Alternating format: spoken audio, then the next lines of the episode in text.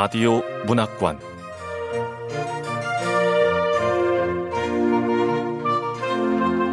한국 단편 문학 특선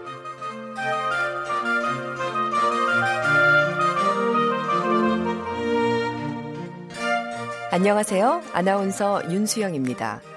KBS 라디오 문학관 한국 단편 문학 특선 오늘 소개해드릴 작품은 김혜진 작가의 팔복광장입니다. 김혜진 작가는 1983년 대구에서 태어났고요. 2012년 동아일보 신춘문예에 치킨런이 당선되면서 작품 활동을 시작했습니다. 2013년에 장편소설 중앙역으로 제5회 중앙장편문학상을 받았고 2018년에는 장편소설 딸에 대하여로 신동엽 문학상을 수상했습니다. 작품으로는 소설집 어비, 장편소설 중앙역, 딸에 대하여 등이 있죠. KBS 라디오 문학관 한국 단편문학 특선 김혜진 작가의 팔복광장 지금 만나보시죠.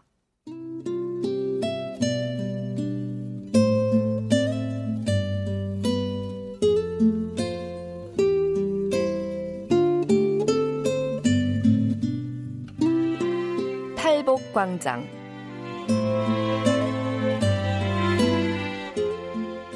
김혜진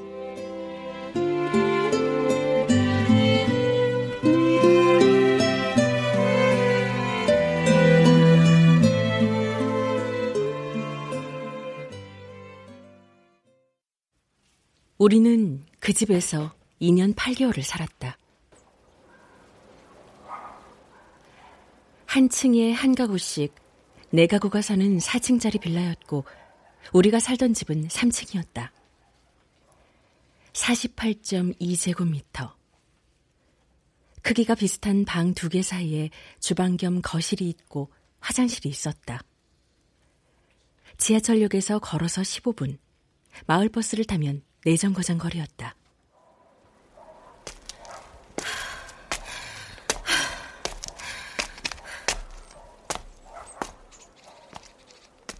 경찰서를 지나면서부터는 오르막이 시작되었으므로 비가 오거나 눈이 오거나 몹시 무더운 날에는 시간이 조금 더 걸리는 편이었다.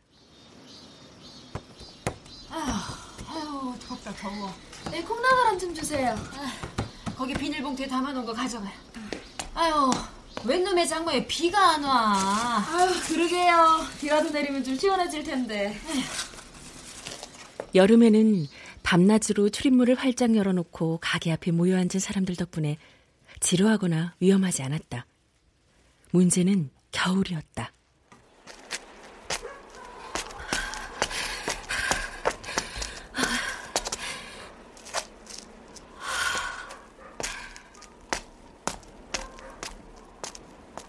밤은 계속 길어져 오르막을 오르다 문득 고개를 들면 꼭대기에서 어둠이 곧장 덮쳐오는 게 실감날 정도였다.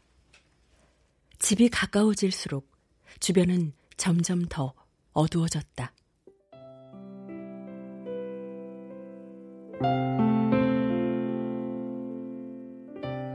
그렇다고 해서 우리가 내내 불안에 떨며 살았던 것은 아니다.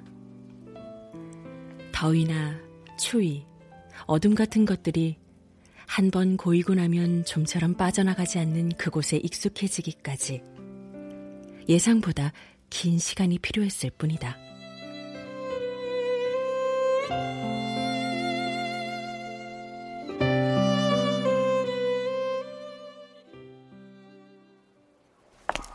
아이고, 아이고, 아이, 이 집이에요.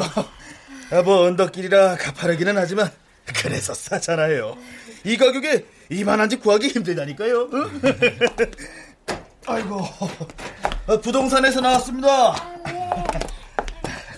네, 세 식구 살아요. 할머니하고 딸하고 손녀. 예, 저, 실례합니다. 저, 저기, 저기 보여요? 예? 저기 밖에 뭐가 보인다? 아유, 저 앞에 공사장. 지금은 공사가 멈췄는데 저기 광장이 들어와요. 아, 광장. 광장이 들어와요? 원래 주차장 있던 곳인데 마트가 생긴다느니 쇼핑몰을 올린다느니 말만 많았잖아. 근데 저 땅을 장년이가 시에서 샀다네. 앞으로는 시에서 책임지고 공사한대요. 아, 그러니 믿을만 하지. 그렇잖아요? 아, 네, 네 할머니. 아니 할머니가 아니신가? 아유 할머니 맞아요.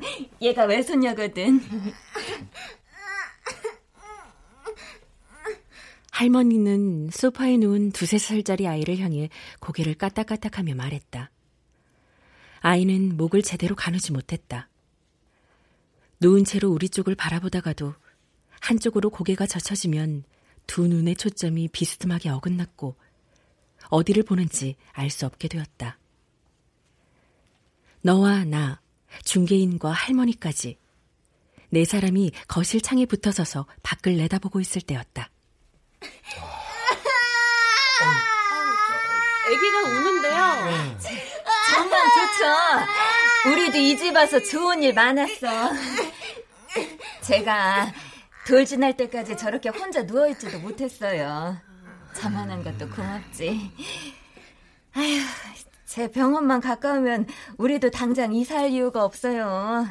하루 이틀도 아니고 병원 왔다 갔다 하는 게 너무 힘들어서. 아이고, 아이, 그러셨구나. 아, 사실, 이만한 집 찾기 어렵죠. 아, 두분 사시긴 딱이지. 안 그래요? 어? 네. 신혼인가 보네. 좋을 때다. 아, 저, 그게. 아, 여기 집도 한번 둘러보세요. 지하철역하고 좀 떨어져 있어 그렇지. 살기 편해요.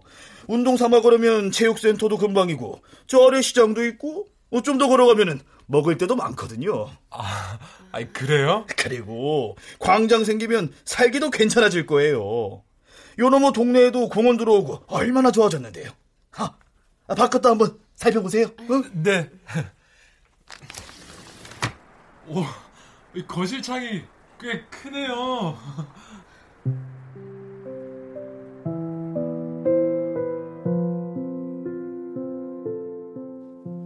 거실 창은 크고 넓었다. 앞을 가로막은 건물이 없어서 바깥이 그대로 내다보였다.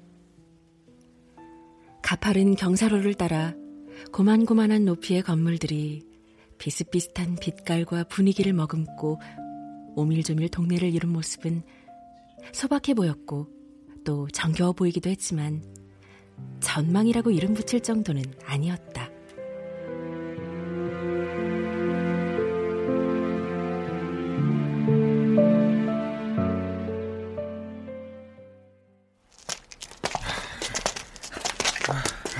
마음에 드시면 오늘 계약금 걸어두셔야 해요. 저방한 집 구하기 힘들다니까요. 아, 저희 사무실 가셔서, 응? 어. 아, 아, 여기가 광장 부지네요. 어, 여기에요? 광장 부지는 오르막이 잠깐 멈추는 곳에 있었다. 숨가쁘게 이어지던 직선 경사로에 누군가 칼집을 넣고 편편한 공간을 만들어 놓은 것 같았다. 그러나 광장을 만들기엔 터무니없이 협소했고 녹이 슬고 구부러진 공사 가림막에서는 공사 재개의 아주 작은 기미도 발견할 수 없었다. 그럼에도 우리는 그날 계약금을 걸었고 3주 뒤 이사하기로 했다.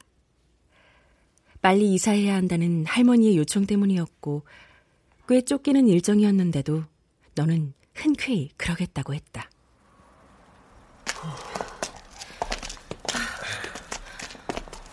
3주 후에 이사면 너무 급하지 않아?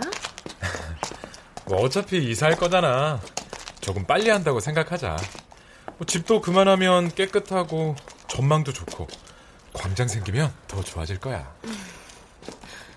진짜 저 집 괜찮다고 생각해? 뭐, 음, 마을버스도 다니고 지하철역도 가깝고. 아, 솔직히 그렇게 가까운 건 아니다. 우리 여름에 광장 가서 맥주 마시자. 산책도 하고 낮잠도 자고 책도 읽고 체육센터 가서 헬스도 하고 뭐든 하자. 응?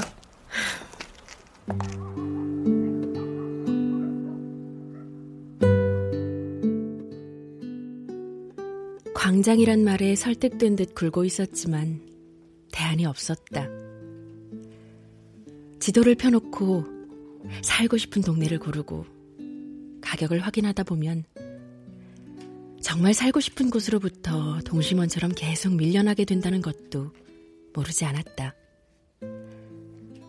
가진 돈은 턱없이 부족하고 그래서 집에서 필요한 모든 것들을 가능한 집 밖에서 구하고 얻으려는 네 마음도 모르지 않았다.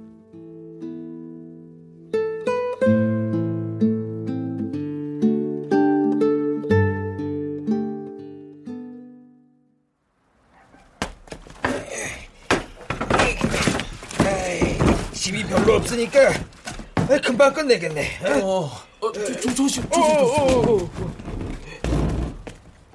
우리는 6월 5일에 이사했다. 현충일을 앞둔 목요일이었고 목금 토일 내리 나흘을 쉴 수 있었다.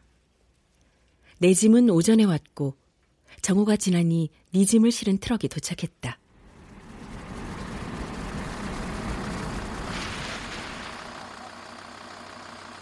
짐을 빼곡하게 실은 트럭이 좁고 가팔라지는 길을 한참 올라와야 했으므로 트럭 조수석에서 내리는 네 얼굴엔 나와 비슷한 피로와 곤두선 기색이 역력했다.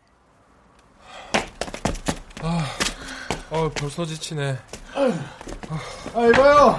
서랍장은 어디 두면 돼요? 아, 예, 갈게요. 아, 두 사람 짐을 하나로 합치는구나. 네. 아, 저기 도어락 비밀번호 알려주신다고 했는데. 아, 내 정신 좀 봐. 아, 간단해요. 1004. 좋은 일 많이 있을 거예요. 네? 여기 살면 좋은 일 많이 있을 거라고요. 그날 처음 본 할머니의 딸은 도어락 비밀번호를 알려주며 그렇게 인사했다. 나는 그 말을 내게 꼭 전할 생각이었다. 그러나 새 식구의 짐이 빠진 집은 횡하다고 느껴질 만큼 허전했고 이 사업체 사람들 틈에서 자잘한 짐들을 나르는 동안엔 잠깐씩 그 생각을 잊었다. 아, 아, 서랍장은 어디에 둘까요? 아, 거기. 여기요? 아, 아니, 아니, 여기. 뭐, 거, 거, 거기? 아, 죄송한데, 그냥 아무 데나 두세요. 아유, 씨. 아, 서랍장이 왜 이렇게 커? 네가 가져온 서랍장과 철제 행거는 도대체 이렇게 클 필요가 있나 싶을 정도여서 마땅히 둘 곳이 없었고 내가 가져온 벤치 의자와 커피 머신도 알맞다 싶은 자리를 찾기 어려웠다.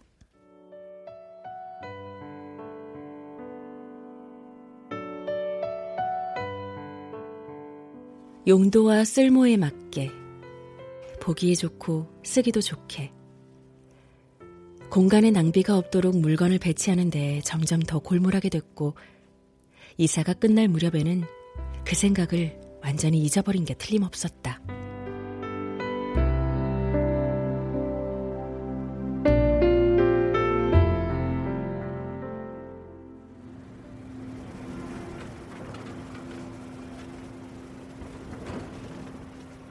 광장 공사는 가을이 시작될 즈음 재개됐다. 그것이 이사 후 우리에게 처음으로 일어난 좋은 일이었다. 어느 날 아침 나가보니 거실 창너머로 공사 가림막을 조금 더 높게 설치하는 사람들이 보였다. 커피 마실래? 차 마실래?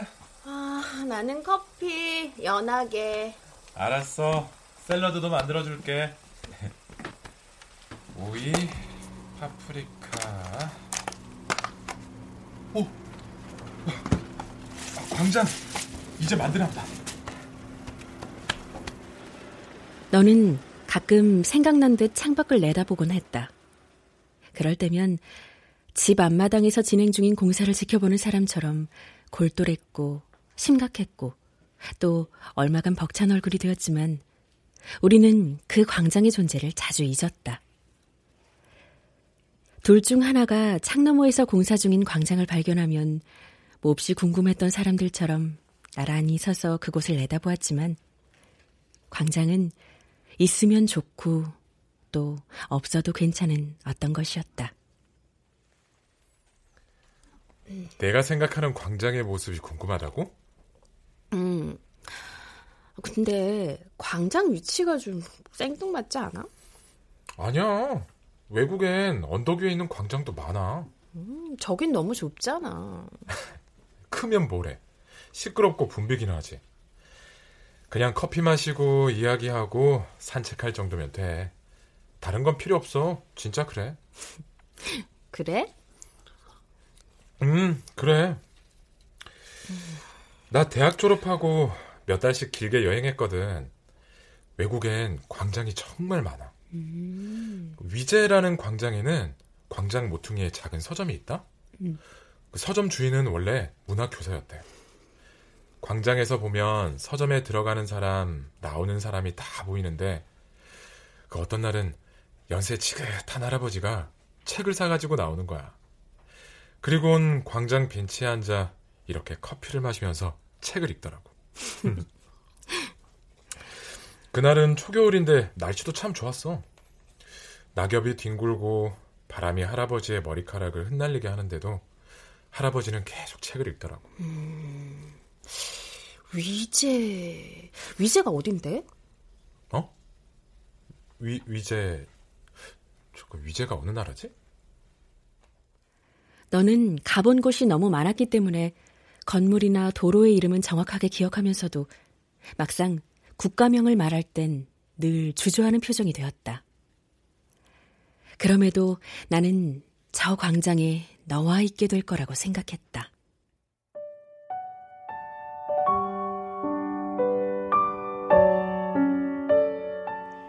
창가에 서면 바로 내다보이는 저 광장에서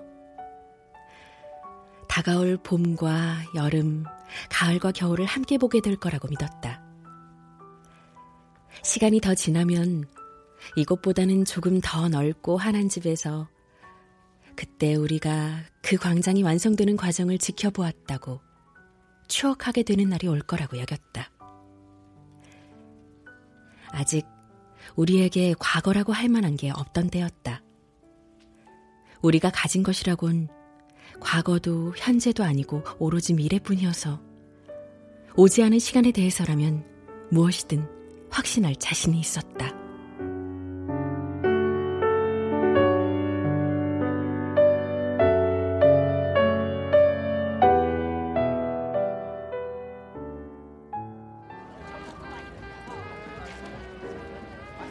그해 겨울에 너는 이직했다. 그것이 우리에게 일어난 두 번째 좋은 일이었다. 아, 내가 정말 원했던 회사는 아닌데 뭐 연봉 같은 게 더 높다면 좋겠지만 아니 뭐 이만하면 괜찮아. 나 만족해. 그래. 크리스마스도 되고 자기 이직도 했으니까 기념으로 외식하자. 내가 유명한 식당 예약할게. 음, 그러자. 크리스마스를 한 주 앞둔 토요일, 우리는 꽤 멀리까지 나가서 저녁을 먹었다. 보름 전에 예약을 해야 하는 꽤 유명한 식당이었다. 도착했을 때 식당은 만 원이었다.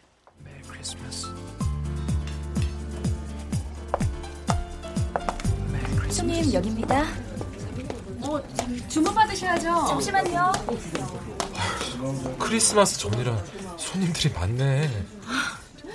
나 보름 전에 미리 예약했는데 예약석이 좀... 음. 직원은 화장실 바로 앞 테이블로 우리를 안내했다. 메뉴판은 한참 뒤에 가져다 주었고 음식은 그보다 더 오래 기다려야 했다.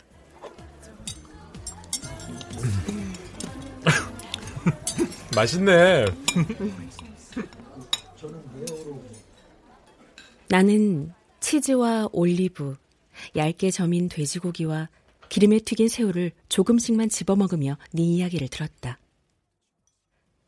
음식은 겨우 허기를 모면할 정도로 양이 적었고 터무니없이 큰 접시들이 테이블을 점령하다시피 하고 있었지만 네 얼굴에 잠깐씩 떠올랐다가 사라지는 어떤 기대나 설렘의 흔적들을 발견하는 게 즐거웠다.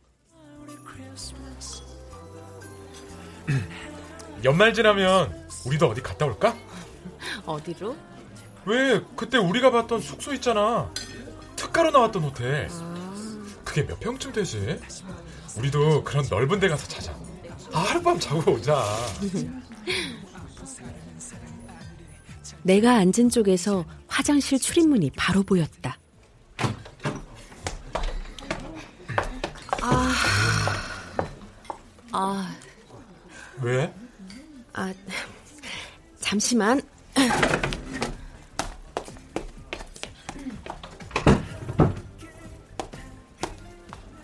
부주의하게 문을 열어두고 가는 사람들 탓에 몇 차례 일어나서 직접 문을 닫아야 했다. 그러고 나자 그 문이 몹시 신경 쓰이기 시작했다. 제대로 문을 닫는지, 닫지 않는지. 화장실을 들락거리는 사람들을 쳐다보느라 자꾸만 네 말을 놓치게 되었다.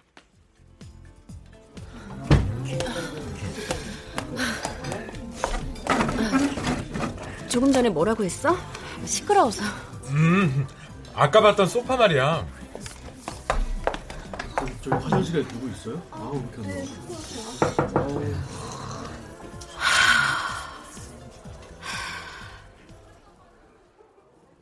시간이 조금 더 지나자 화장실 앞에 사람들이 길게 줄을 서기 시작했다. 아우, 저기요. 아우, 아우, 아우, 왜 이렇게 오래 앉아있어? 아우. 노크하는 소리가 커졌고 사람들의 말소리가 선명해졌다.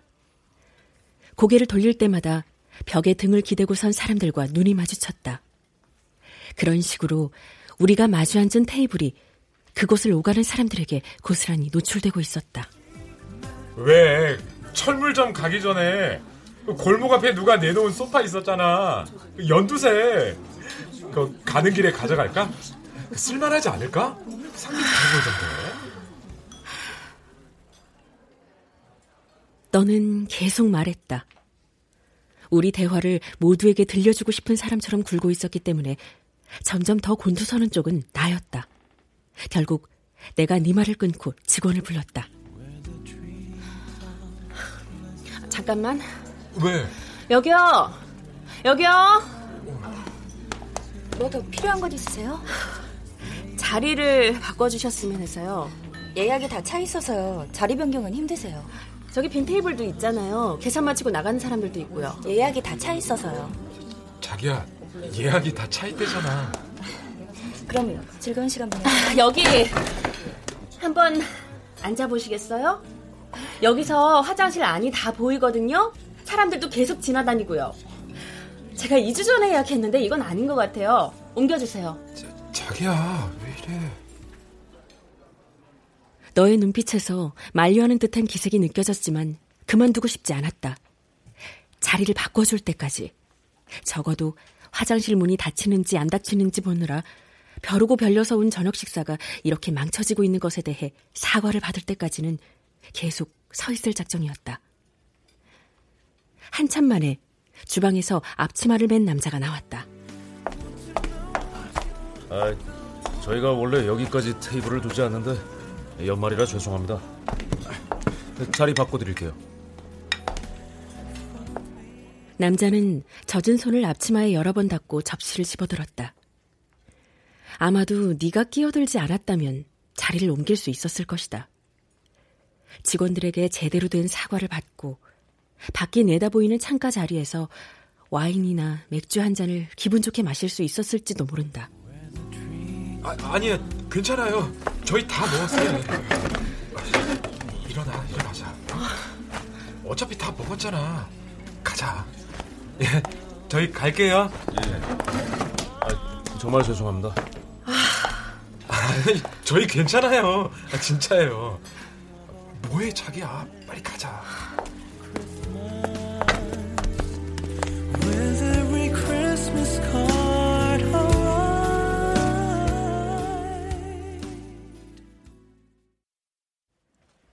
아주 조금씩만 집어먹느라 제때 먹지 못한 음식들이 반 이상 남아 있었다.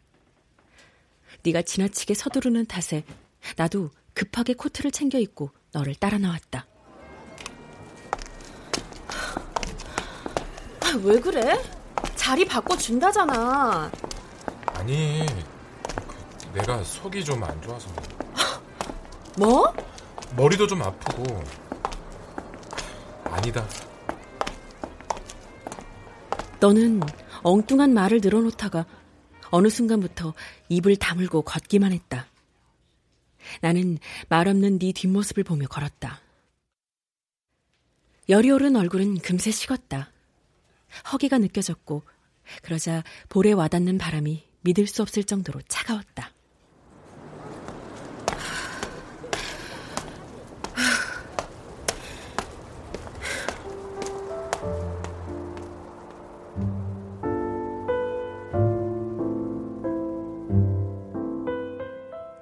형식적으로라도 우리를 붙잡지 않던 주인에 대한 괘씸함.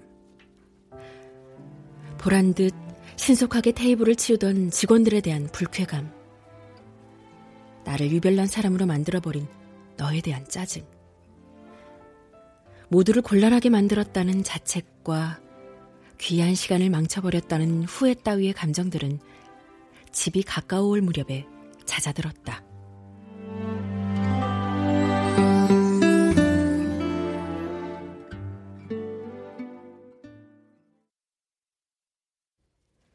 나란히 누워 잠이 들 무렵에야 너는 이렇게 말했다. 그냥 좋은 게 좋잖아. 우리만 있는 것도 아닌데 미안하기도 해서. 좋은 게 좋다니. 아... 누구에게 좋다는 거야? 아니, 뭐가 미안해? 네 의도가 선하다는 건 알아.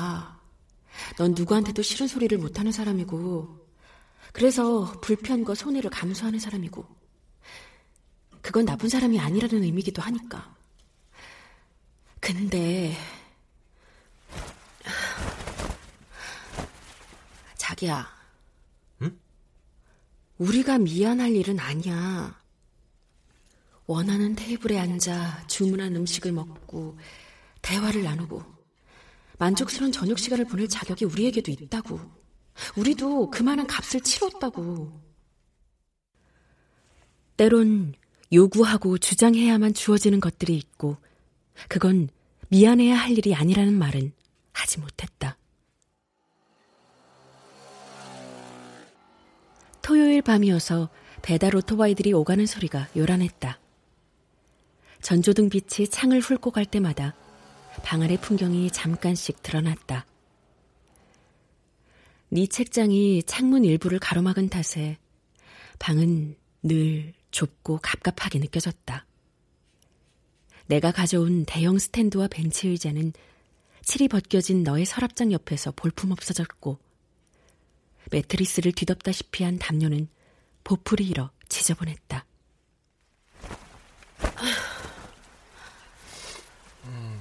왜 잠이 안 와? 아니야. 자. 이 집에서 제자리를 찾은 물건이나 가구는 하나도 없어. 모든 게 있어야 할 곳이 아닌 곳에 있는 것 같고. 1년이 넘도록 이렇게 안정감이 없는 건 이 사람 탓일까?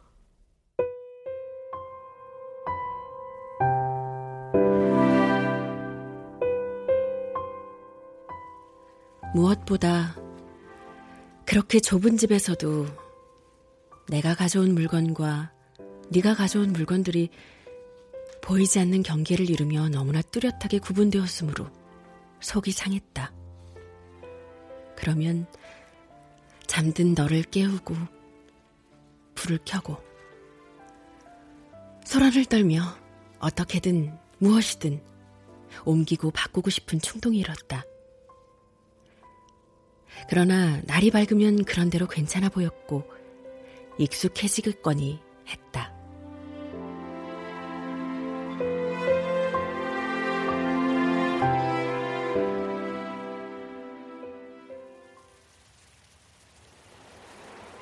이듬해 겨울은 몹시 추웠다. 영하 17도까지 기온이 내려간 어느 날 아침에는 건물 전체의 수도가 얼어버렸다. 여러 번 시도한 끝에 통화가 된 집주인은 이렇게 말했다. 날씨가 너무 추워서 그런가 보죠. 기다려 보세요. 아, 물이 하나도 안 나온다니까요. 한겨울에 생각 없이 물을 꼭 잠그고 다니면 안 되죠.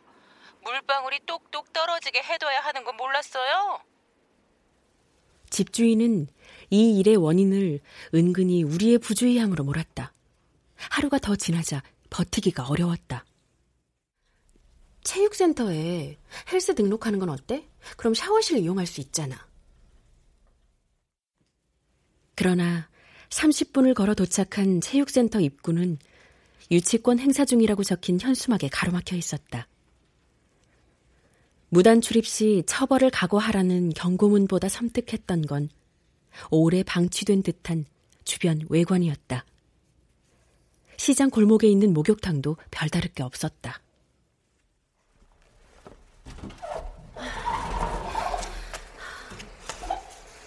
아, 냄새. 아, 왜 이렇게 어두워? 어두침침한 불빛 아래 드러난 타일은 모두 어딘가 금이 가고 깨져 있었다. 가장 견딜 수 없었던 건 냄새였다.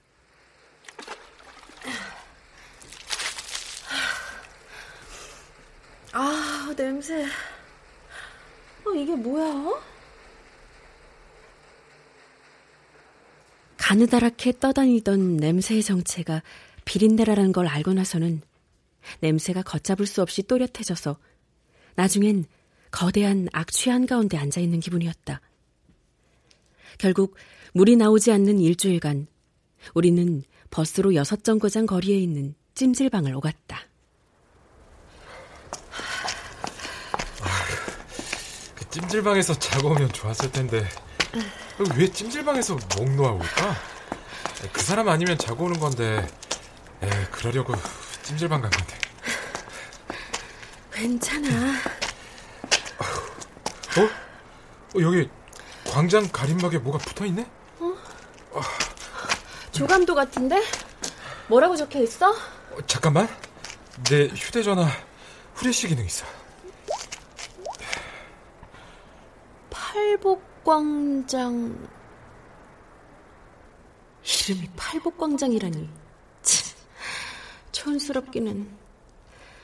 오래된 터미널 근처에 있는 식당이나 전통과자 이름이나 붙일 법한 이름 같잖아. 아니지. 요즘은 아무도 저런 이름은 붙이지 않을 거야. 팔복, 팔복. 진짜 너무 잘 지었다. 뭐? 잘 지었다고? 그렇잖아. 시민이니 중앙이니 별빛, 달빛 이런 거 너무 흔해. 팔복 광장. 어, 얼마나 좋아. 기억하기도 좋고 개성도 있고. 그런가? 그 분수나 계단, 야외 무대 같은 불필요한 게 하나도 없고 그 나무와 벤치뿐인 공간이라 마음에 들어. 역시 내가 생각했던 광장과 다르지 않아서 다행이야. 가자. 어.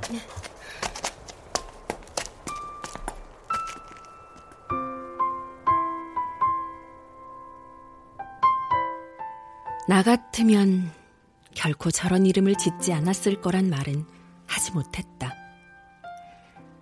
이런 곳에 우리가 상상하는 광장이 들어올 리 없다는 말도.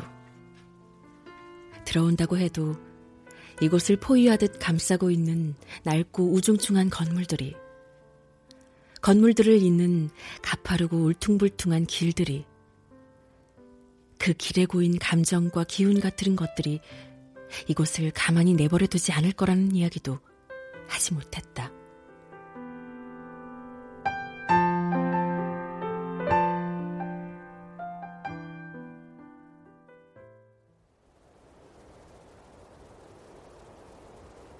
광장은 한 해 뒤 9월에 완공됐다. 그게 우리에게 일어난 세 번째 좋은 일이었다. 낮에는 덥지만 저녁이 되면 제법 선선한 바람이 불었다. 한번 가자. 그래, 구경 한번 가보지 뭐. 그 주말에 갈까? 아, 아, 이번 주는 안 되겠다. 다음 주엔 꼭 가자. 그런 대화를 장난처럼 주고받았지만 그 즈음에는 너도 나도 시간을 내기가 어려웠다. 10월 마지막 주가 되어서야 우리는 그곳에 갔다. 토요일이었고 흐린 날씨였다.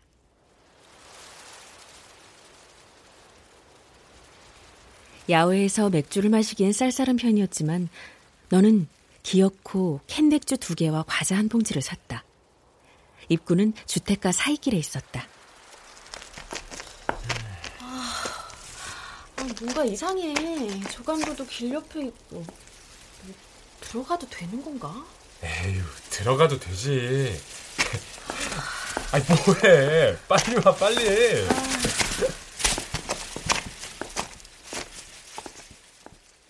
진입로는 좁았고 약간 경사가 있어서 앞이 바로 내다보이지 않았다. 오르막길을 다 올라가자 편편한 공간이 한눈에 들어왔다. 아, 뭐가 이래? 광장이 원도 아니고 사다리 꼴이라니. 아, 아무도 없잖아. 그만 가자. 아이, 참 괜찮다니까. 빨리 와. 어? 오, 저기 벤치도 있다. 어? 빨리 와. 아, 아, 신발에 진흙 묻었어. 아이, 괜찮아. 나무를 심느라 파헤쳐진 땅은 질퍽거렸고 대충 심어진 나무들은 한쪽으로 기울어져서 위태로워 보였다. 거대한 쓰레기 더미처럼 한쪽에 방치되어 있는 공사 폐기물도 여기저기 쌓아놓은 벤치 의자들도 바닥재가 깔리지 않아 흙과 돌멩이가 고스란히 노출된 길도 위험해 보이긴 마찬가지였다. 무엇보다 신경 쓰였던 건 광장 안쪽에 있는 컨테이너였다. 현수막 같은 것이 컨테이너를 친친 동여매듯 하고 있었는데 글씨가 얼룩처럼 번져 있어서 알아볼 수가 없었다.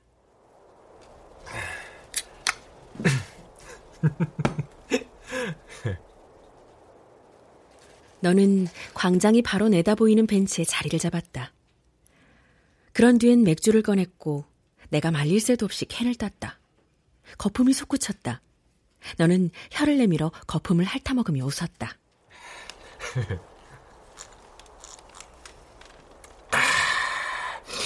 아, 아유, 날씨가 맑으면 더 좋았을 걸. 응?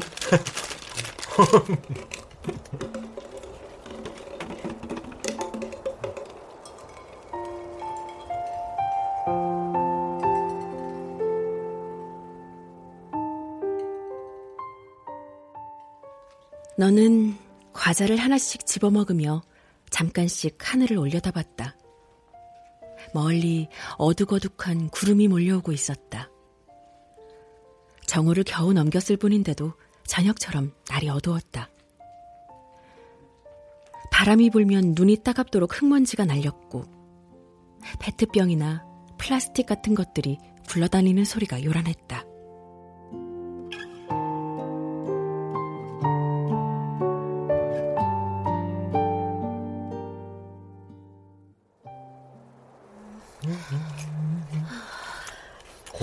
끝났나 보네.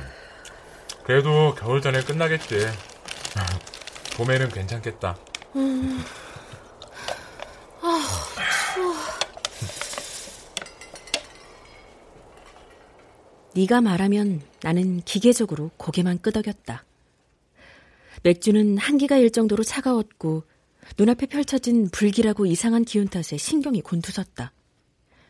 고개를 들면 무너지고 내려앉은 세계 한가운데 앉아있는 기분이 들었다. 그때 우리를 부르는 소리가 들렸다. 경비복을 입은 남자였다. 예, 이봐요! 에이, 거기! 이봐! 어. 아, 아, 내 운동화! 네가 먼저 몸을 일으켰고 캔이 쓰러지면서 남은 맥주가 내 운동화 위로 쏟아졌다. 남자는 신호봉으로 허공을 쿡쿡 찌르며 다가왔다. 여기 어떻게 들어왔어요? 뭐 하는 거예요 여기서? 이제 저 그, 그게 그냥 구경 왔는데요. 아니 무슨 구경? 여기 구경할 게 뭐가 있어요? 여기 광장이요. 아니 누가 그래요 광장이라고? 여기 땅 팔린 지가 언젠데 여기가 어딜 봐서 광장이요? 아직도 광장이니 뭐니 그런 헛소리를 해. 그 지난번에 온 그 사람들 아니요? 고양이 밥 준다고 들락날락했던 양반들. 아니, 그 그렇게 주고 싶으면은 자기 집 앞에 주던가. 아, 여기 와서 왜 난린지 모르겠네. 어, 어, 이게 뭐예요? 오늘도 내가 이런 걸 몇 개나 치웠는지 알아요? 뒤처리는 하나도 할 줄 모르는 양반들이 무슨 동물을 돌문다는 이 핑계가 좋지. 이, 어! 아! 남자가 한 발로 봉지를 짓이기자 비닐이 터지면서 역한 냄새가 올라왔다. 부패한 사료에 하얗게 구더기들이 달라붙어 있었다. 나는 거의 중심을 잃을 뻔하며 그것들을 피해 섰다. 한 걸음씩 물러설 때마다 젖은 운동화에서 물기가 새어나왔다. 그 여긴 개인 소유의 땅이에요. 그 곧 조합 사무실이 들어올 예정이고요. 이 일대가 재개발이 되는 거지. 재개발이요? 뭐, 그 1, 년이 걸릴지 10년이 걸릴지 알 수는 없지만, 아, 되긴 될 겁니다. 어쨌든, 한 번만 더 무단 침입을 하면 가만히 있지 않을 거요. 몰랐어요. 죄송합니다. 죄송합니다. 죄송해요. 아유, 저 뭐예요? 어, 얼른 나가요, 나가, 나가. 네. 저 알만한 사람들이 남의 땅에 허락도 없이 들어와서 말이야. 네. 네. 죄송합니다. 남자는 손을 휘휘 내저으면서 우리를 채근했다. 네가 앞서 걷고 내가 뒤따라 걸었다. 남자는 우리 뒤를 바짝 뒤쫓아왔다. 그 사람이 우리를 길고양이 내몰듯 하고 있었으므로 몹시 기분이 상했다. 빨리 와, 빨리. 아니, 신발에 진흙더미가 달라붙는 줄도 모르고 쫓기듯 걷고 있는 네 모습이 말할 수 없이 낯설어서 당혹스러웠다. 난처하고 서글픈 마음이 들다가 입구가 보일 때즈음엔 내 눈앞에 펼쳐진 광경들이 너무나 뚜렷하게 보였다. 우리가 그곳을 나온 뒤에도 남자는 입구에 서서 계속 우리를 지켜봤다. 나는 남자에게 되돌아가서 말했다.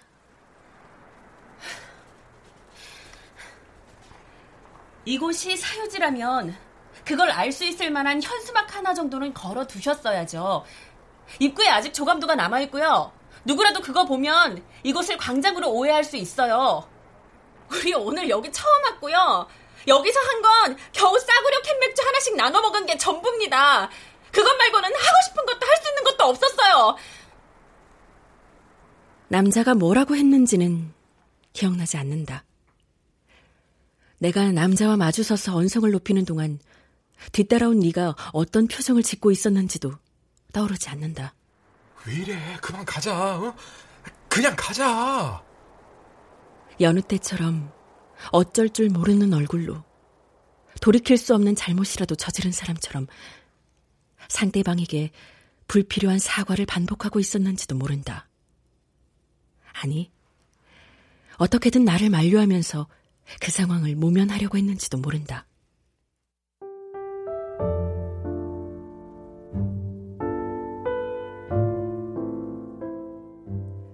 너와 지내는 동안 나는 우리가 상상하는 광장의 모습이 어느 정도 일치를 이루었다고 생각했다.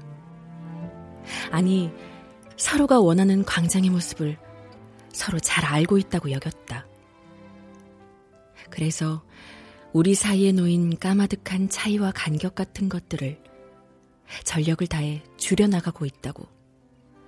줄여나갈 수 있을 거라고 믿었다. 그런데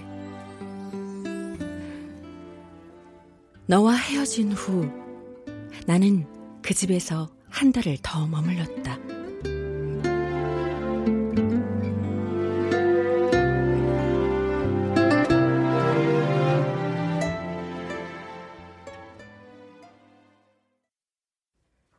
각자 살 집을 구하고 이사를 준비하면서도 우리는 말다툼 한 번 벌인 적이 없었다.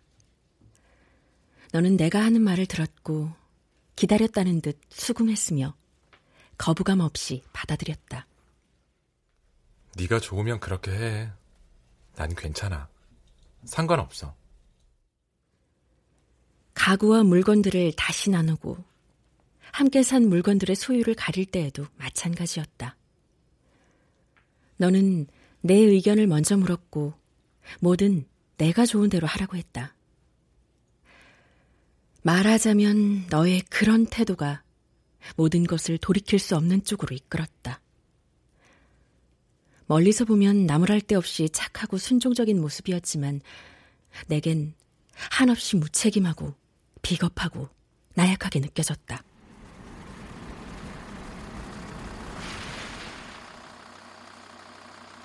네 짐을 실어갈 트럭은 이른 아침에 왔다. 1톤 트럭에 실린 짐은 단출하고 가벼워 보였다. 대부분의 짐을 네가 가져가지 않기로 했기 때문이었다. 나를 위해서였겠지만 그건 내가 원한 일은 아니었다. 빨리 빨리 갑시다. 아, 네. 필요하면 언제든 연락해. 음. 나는 고개를 끄덕이고 곧장 집으로 들어왔다. 그곳에 홀로 남은 한 달간 나는 취향과 소유가 불분명해진 물건들의 경계를 다시 세우려고 애썼다. 내 것도 네 것도 될 수 없는 물건들은 내다 버렸다. 그 동네에 대한 뉴스를 본 건 몇 년이 더 지난 뒤였다. 총 공사비 약 천억 원 규모의 서울 모지구 재개발 사업이 무산됐다가 조합원들의 반발이 거세지자 다시 재개하는 것으로 가닥을 잡았습니다. 그러나 이번에는 건설사 측이 조합의 부당한 조치에 반발해 소송을 제기할 방침이어서 재개발 사업은 장기 표류할 것이란 전망입니다. 그 순간엔 다 잊었다고 생각한 어떤 장면들이 떠올랐다. 그 동네에 광장이 들어올 리 없다는 확신이었고, 그 시절 그 광장에 관해서라면 내 생각이 틀리지 않았다는 안도였다.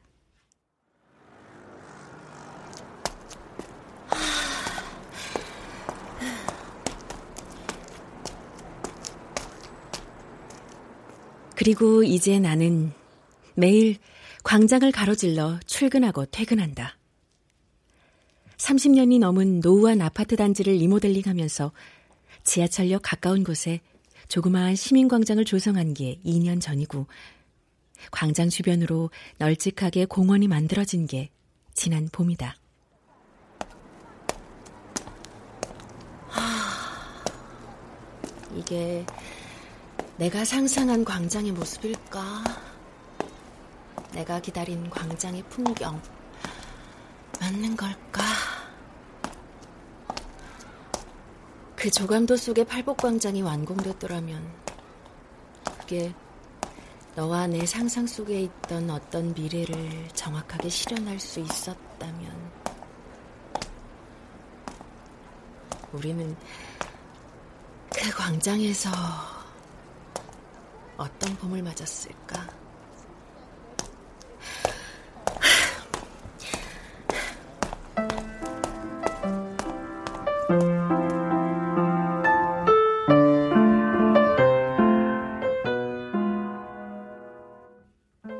너라는 사람과 보냈던 시간은 결코 다다를 수 없던 그 광장을 기다렸던 시간만으로 충분했다. 우리가 볼 수 없고 확인할 수 없었던 광장이라는 신기루 같은 미래가 우리가 나눌 수 있는 전부였다. 실은 그것이 우리에게 일어난 가장 좋은 일이었다.